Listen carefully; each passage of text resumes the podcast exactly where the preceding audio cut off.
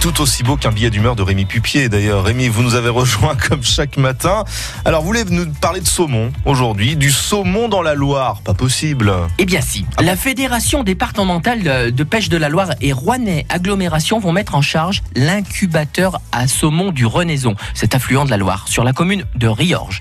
Quelques 10 000 œufs seront déposés le 14 février, c'est-à-dire aujourd'hui, le jour de la Saint-Valentin. Ces œufs migreront ensuite vers des milieux naturels environnants et on en parlait depuis déjà 15 ans.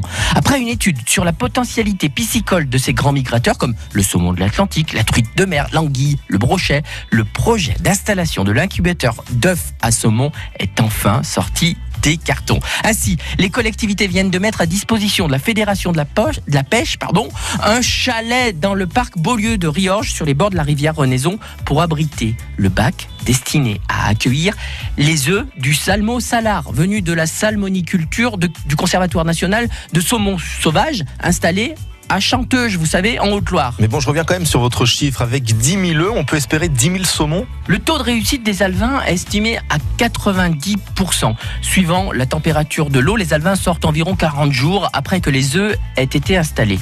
Ils vont se cacher dans un lit de gravière et ils y resteront plusieurs semaines. À terme, soit dans plusieurs années. On est en droit de penser que moins d'une dizaine de saumons seulement reviendront se reproduire sur les lieux mêmes de leur naissance après leur périple dans l'Atlantique et le franchissement de nombreux obstacles du fleuve pour établir leur frayère.